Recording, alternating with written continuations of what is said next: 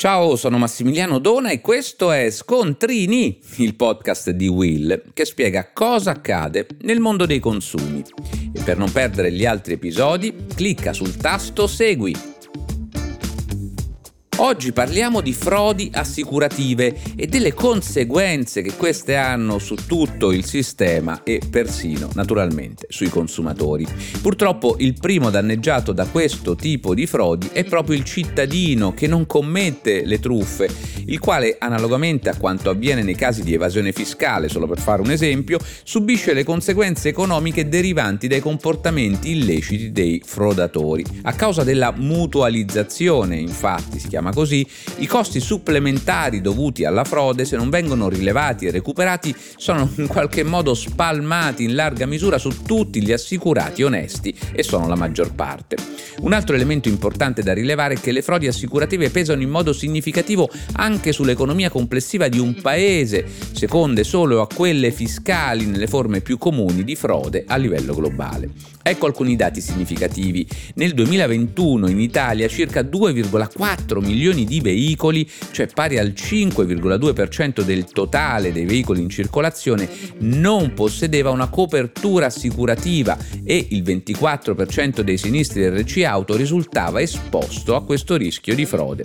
Il 53% di questi sinistri è stato oggetto di accertamenti antifrode che hanno determinato frodi sventate per circa 250 milioni di euro e questi sono dati dell'IVAS. Va poi sottolineato che la frode assicurativa è spesso collegata a illeciti in altri settori come le frodi previdenziali e solitamente associata a reati di criminalità organizzata. Non bisogna sottovalutare anche i costi umani derivanti da questi atti criminosi, come le lesioni fisiche o gli strascichi emotivi delle persone coinvolte. Insomma, si tratta di un fenomeno sempre più allarmante, ma, e questo è il punto, come si possono contrastare le frodi in ambito assicurativo? Bisogna agire con contemporaneamente su due fronti. Il primo è quello della lotta alla criminalità organizzata, in cui sono fondamentali le azioni di contrasto predisposte dalle istituzioni.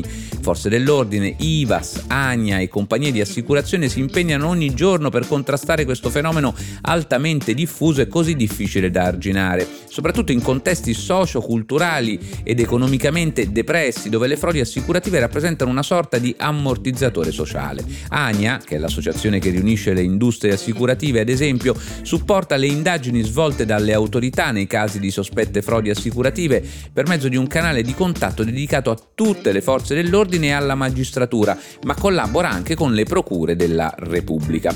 Dal punto di vista dei consumatori, però, è il secondo fronte a starci più a cuore ed è quello culturale, perché è fondamentale creare e diffondere nel paese una vera cultura assicurativa, come fa la stessa associazione ANIA da anni, collaborando con le organizzazioni dei consumatori attraverso il forum ANIA Consumatori.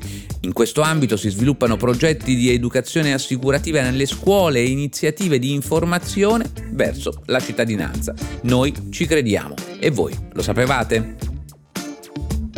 Per oggi è tutto, ma per non perdere gli altri episodi di Scontrini, clicca il tasto Segui e attiva la campanellina.